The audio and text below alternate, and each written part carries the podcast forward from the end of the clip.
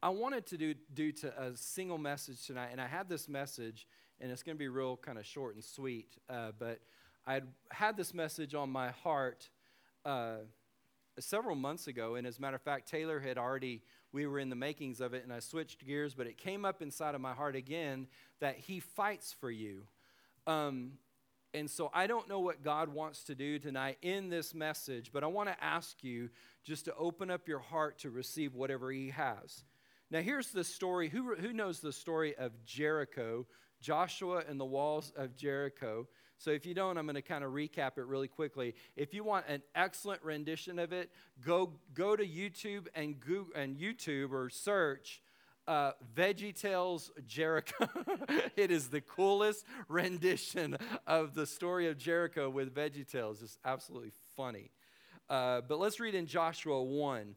Jericho was shut up tight, drum, as tight as a drum, because of the people of Israel. No one was going in and no one was going out. So let me give you just a real quick background is that the children of Israel are going into the promised land. The first thing that they encounter is this huge walled city called Jericho. Now, let me tell you real quick. God was telling them, I'm going to take you guys from Egypt. Y'all remember that story? Prince of Egypt. They were coming out of Egypt, coming out of captivity, going into God's promised land. And the very first thing that they encounter is this huge fortified city. Have you ever had a time in your life where you're just finally got a breakthrough and the first thing that you that you face is the biggest problem you've ever seen? Yes, I'm raising my hand. Verse 2 God spoke to Joshua and he said, Look sharp now. I've already given Jericho to you along with the kings and its crack troops. I don't know what the message Bible means by crack troops, but what are the troops doing out there? They're smoking crack. Well, the, king of the crack. Here's stuff that the Word of God says. Here's what you are to do march around the city, all you soldiers, circle the city once. Repeat this for six days. So here they encounter this huge walled city and God's instruction for them to take this. Now, now, let me tell you before I give you too many details about Jericho is that the walls of it were wide enough that you could do two chariots across it. So think of a chariot and think of this wall having the width that you could do two chariots across it. That's how thick, that's how wide this wall is. And God is telling these people in the Old Testament, you're going to take this, this city. What would you do if you walked up on a big old honking castle that you couldn't even get through with a pickaxe and God tells you to take that city? On the seventh day, God says, march around the city seven times, the priest blowing away on the trumpets, and then a long blast of the ram's horn. Ram's horn. When you hear that, all the people are to shout at the top of their lungs. The city walls will collapse at once, and all the people are to enter in, every man straight into it. Father, we thank you for the liberty of your word. God, I thank you that you give us ears to hear and hearts to listen to what you have to say to us tonight in Jesus' name. Your first fill in is this What happens when you're believing God for something that looks impossible? Now, I think that too many times we think about impossible situations being some type of sickness or some type of a lost family member that's impossible. But I don't know about you, but I face a lot of things that are very, to other people, might seem very, very small. But in my life, they don't seem to be going anywhere. The other day I was going to work and I, and, and I had on my, uh, I didn't even have it on. I was just thinking of the song Good, Good Father. And you know, I'm driving to work and I'm thinking this song, Good, Good Father. And I stop right in the middle of me driving and thinking about this song, Good, Good Father. And It's like, God, I don't have any issue with you being a good, good father. My issue is that I don't think I'm a good, good son. And so I, so I had this, I had this weird uh, epiphany moment that God's not the issue, that I think the bigger issue that dwells in my life is that I don't think I'm worthy of a good, good father. That's not even my message. But have you ever been to a place where you think, God, I know that you are awesome and all powerful and God and King over all, and I know that you love me and I know that your plans are good for me, but I don't think that I deserve what your Bible, your word says about me because I know me. We're usually convinced of God's ability, it's our ability that is often in question. Because I know what the Word of God says about God's ability, but I'm also real intimately acquainted with Jonathan's ability. And can I tell you something? I am not impressed with Jonathan's ability. We often ask, Will God do this for me? Have you ever asked that when you were believing or praying over something and you said, God, will God do this for me? Let's continue on the story of Jericho. Joshua 6. He sent the chest of God, which is also known as the Ark of the Covenant, on its way around the city. It circled once, came back to the camp, and stayed for the night. Joshua was up early the next morning, the second morning, and the priests took up the, the ark of God, the chest of God. The seven priests carried the seven horn ram trum- trumpets, marched around before the chest of God, marching and blowing the trumpets with armed, like word that's on my creased paper here, with the armed guards marching before them and rear marching guards after them, marching and blowing the trumpets. On the second day, they again circled the city and returned to the camp. They did this for six days. Now, what would it be like? Let me ask you this. Have you ever gone around something that never seemed to quite go away? Have you ever dealt with something that never seemed to get any different or any better? Now, how weird would it be if God just to- tells you, why don't you just circle around that thing in your life just one more time? Now, what would you do if you wo- woke up tomorrow morning and you just happened to see on your bedroom window just this shadow go by? What? And you like look through the your blinds and there's people out just circling your house. And they're not saying a word, they're just circling your house. Would that not be a little creepy if just all of a sudden people are walking around your house?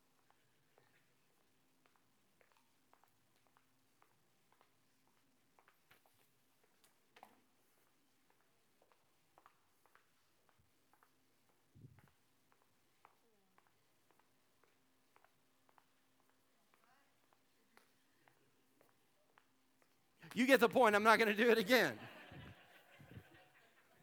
How let's let's do the do the other side of it. How stupid would you feel if that's what God told you to do? Now, if we were inside the house, we're like, I'm calling the popo. But if you're on the outside, you're like, God told us to do this. What are you doing? We don't know. We're supposed to walk around it. And then we go home and eat lunch and then we're going to do it again tomorrow. For six days, these people are instructed by God. What happens when you're believing God for something that does not seem to be changing at all? We already did that one, sorry. No, we didn't. Did we? God will often ask, give us instructions that show no immediate changes. Have you ever asked somebody for advice about something you were going through and they tell you to do something that you're already doing? Well, what you need, to do is this. And you're like, I have been doing that for four years. I have been doing the exact same stinking advice that you just gave me. What do you do when your daily quiet time isn't shaking the planet? Can I let you in on something before we go any further that I think that we have done people a disservice and told them that every moment of your life as a believer is supposed to be some euphoric moment that everything is going your way. And if it's not, there's something must be wrong with you or there must be something wrong with God. And I'm here to tell you that God's pattern of doing things, first of all, his pattern is that he will never repeat himself, i.e., follow Jesus healing blind people. If you ever wanted to find out Jesus' healing ministry patterns, follow him healing blind people, and he will frustrate you. Because sometimes he puts his hands on them, sometimes he speaks to them, sometimes he spits on them, read the Bible, and sometimes he makes mud out of his spit and puts it on them. So, just when you're about ready to write a book on the patterns of healings with Jesus, he changes what he does. And I'm wondering what we're supposed to do in the times in our life when we're trying to figure out, God, where are you? And He is nowhere to be found, but all we are left with is following the last instructions that He gave us. Joshua 6 again. When the seventh day came, remember these people were just, do you want me to do it again? No. They're just walking around six days straight. When the seventh day came, they got up early and marched around the city this same way, but seven times. Yes, this day they circled the city seven times. On the seventh time around, the priest blew the trumpets, and Joshua signaled to the people, Shout, God has given you the city. The city and everything is under a holy curse and offered up to God. Verse 20 The priest blew the trumpets. When the people heard the blast of the trumpets, they gave a thunderclap shout.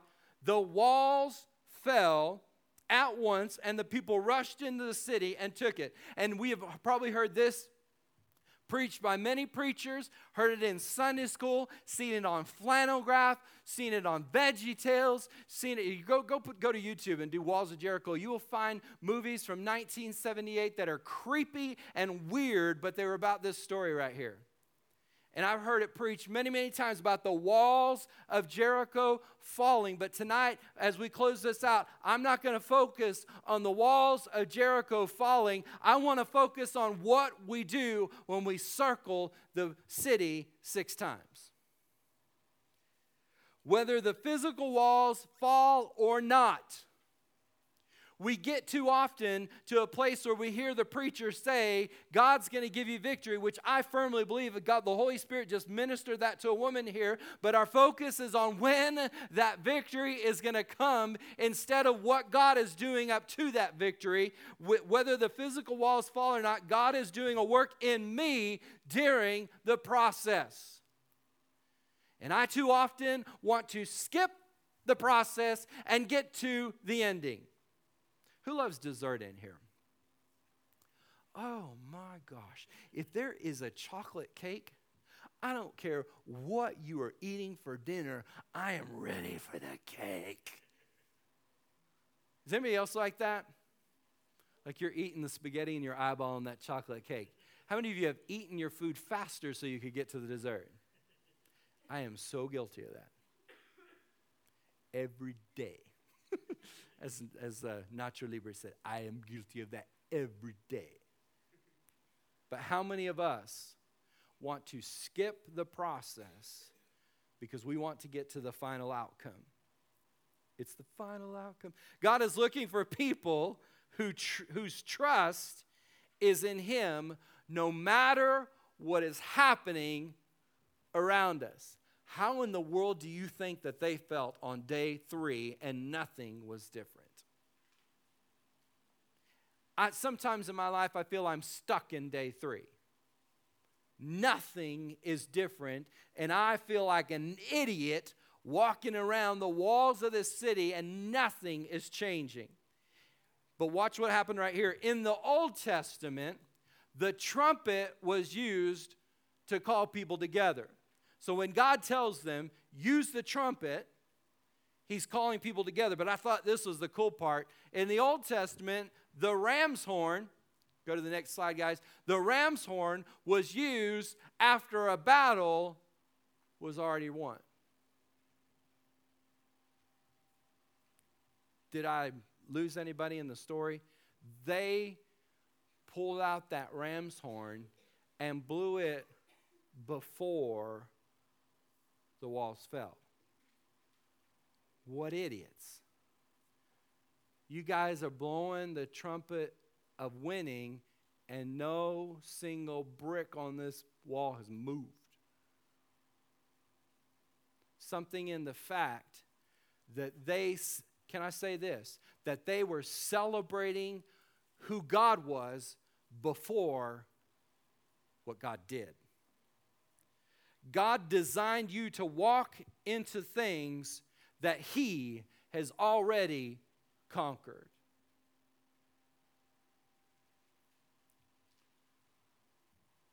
You know, I've got some things I'm believing God for in my life, and I probably think you're probably the same.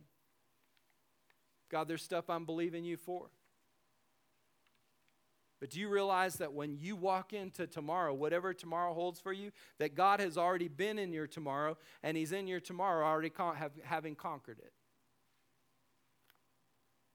Jericho will make it a point to shout out life's impossibilities. Can I tell you about Jericho? Jericho was not some nice little sweet city surrounded by a wall.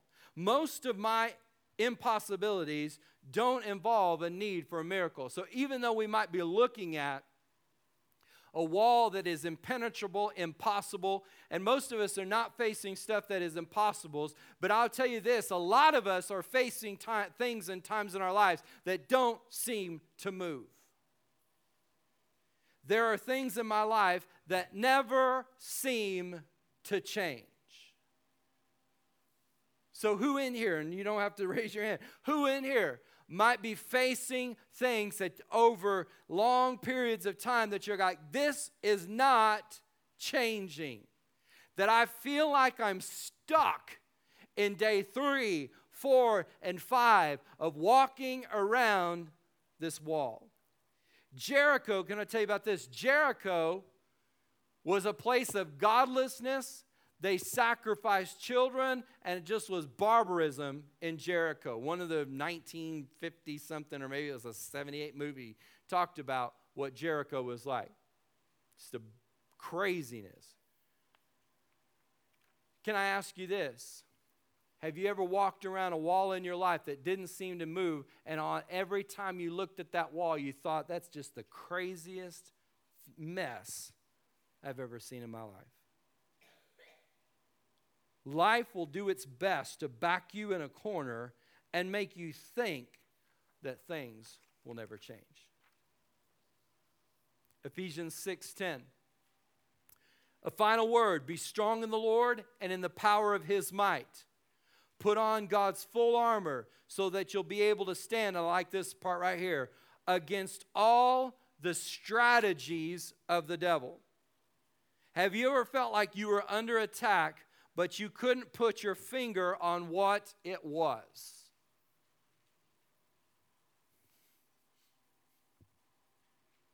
Have you ever been challenged by something, and if somebody came up and said, Can you tell me about it? You'd be like, No. Can you give me the details? No. Not that I don't know the details, not that I, that I want to share the details, I don't know the details. Have you ever faced a challenge in something that you did not know? What is this? And where did it come from? In, in your life right now is a strategic attack on the purpose of God for your life. So, wouldn't it make sense that the enemy of your soul would create and design, a, as the word it says, a strategy, a strategy over your life, that the strategy was so encrypted that you could not figure out where it was coming from and when it got there and when it was leaving and when it was going to resolve. I don't have any problem praying over somebody that's going through a physical challenge in their body because I know the Word of God when it comes to what, when somebody's facing a physical challenge in their body. But it's a much different situation when I'm dealing th- with things that are internal inside of me that I don't know how they're going to change. Ephesians 6:12 For we are not fighting against flesh and blood. I wish we were because I would beat the living daylights out of all this. oh, wouldn't you just like it's kind of like a it's it's kind of like a uh, mosquito. I wish mosquitoes were like 10, 20 times bigger than they were because I'd like to smash the crap out of them. I'd like a fly just to be a little bit bigger so I'd have great pleasure in punching it. Haven't you just wanted something just to be a little bit, you know, one of those little gnats in the middle of the night? Zoom, zoom. You turn on the light and it's nowhere to be found. You look, you look like a mad, mad person standing on your bed. And guess what? You're up and ready, you're quiet and silent, it doesn't move. Then you turn off the light. Zoom. You turn on the light again. Where are you? and if it just was a little bit bigger, I would put my fist through the wall that you land on. I saw this tweet the other day. Did I finish that? But we were but against ru- evil rulers and authorities in the unseen world. No, thank you, God. Against mighty powers in this dark world and evil against evil spirits in the heavenly places. Whoo, this sounds like fun to me. I, I read this tweet, I put it in your notes. This tweet that somebody did the other day. It says, God says, Be still and know. He does not say, as I spit everywhere, be still and feel. Because I am very in tune with how my flippin' feelings are. Is anybody else where you're like, I know exactly how I feel about this situation. I hate it. God is fully aware of what is coming against my life. He even knows what's coming my way. 2 Corinthians 10:3 says, "We are human, but we do not wage war as humans do."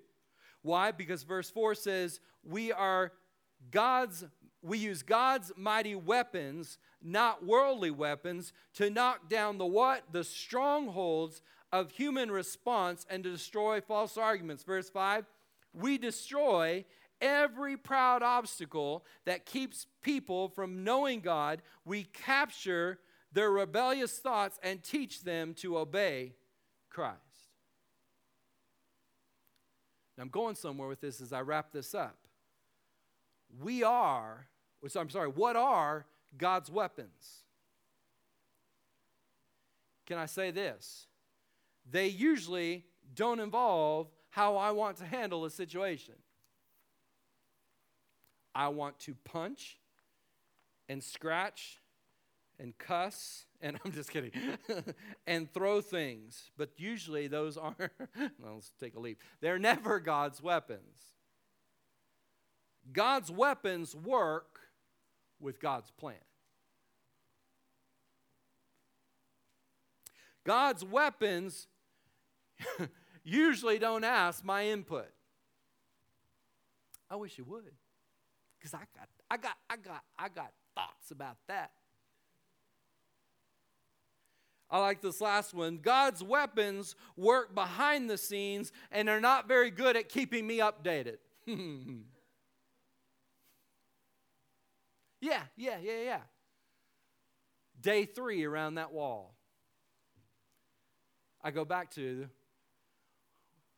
the day working out with Taylor, and Melinda was there, and we all walk out of the dressing rooms, and we're all in gray and, and uh, burgundy.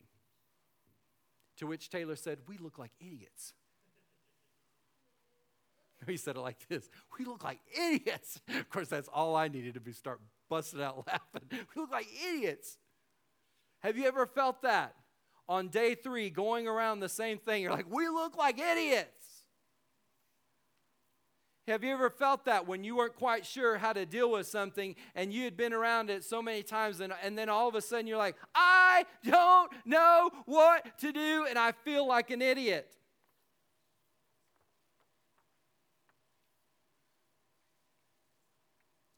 Somebody said one time, speaking in God's voice, Taylor, if you'll come on up, I'm doing a whole lot more than you think I am.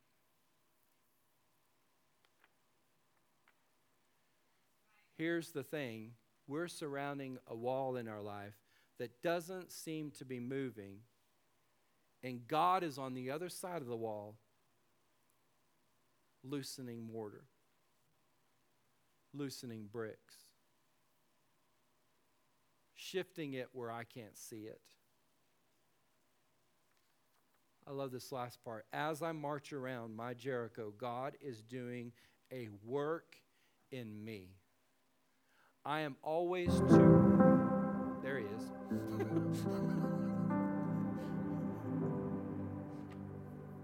Isn't that just soothing?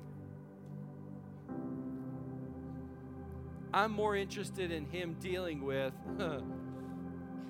my situation. But as I've grown older and I hope a little bit wiser, I've come to realize that God is more interested in changing me than He is my situation. As I march around my Jericho, I am learning to trust His ability and let go of my ability. As I march around my Jericho, I find God's heart for my future. Can I, can I say that until I get to, and we, let's include everybody, but let's start with me, until I get to a place where I am not waiting for walls to crumble, but I'm waiting for walls inside of me to crumble, it's only then that I think that I'm going to find the heart that God has for me. I think too many people are focused on the end result and don't realize that God is in the end result, but He's more in the process that He's taking me through first. God is not concerned about how to get me to where He has planned for me to be.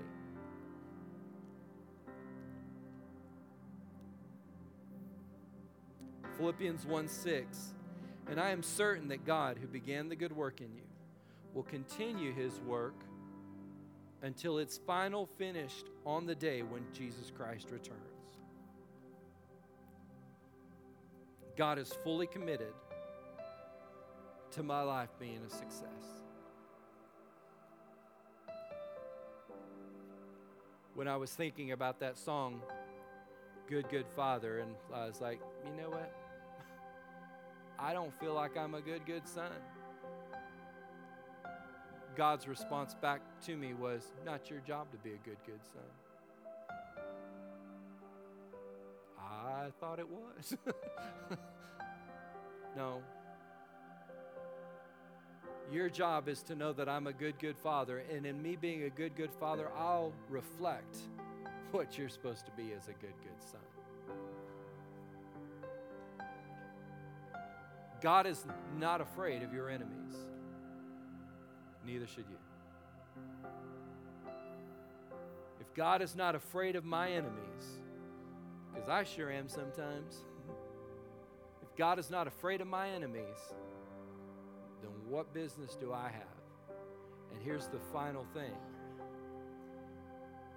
He has the most valuable thing invested in me in Jesus.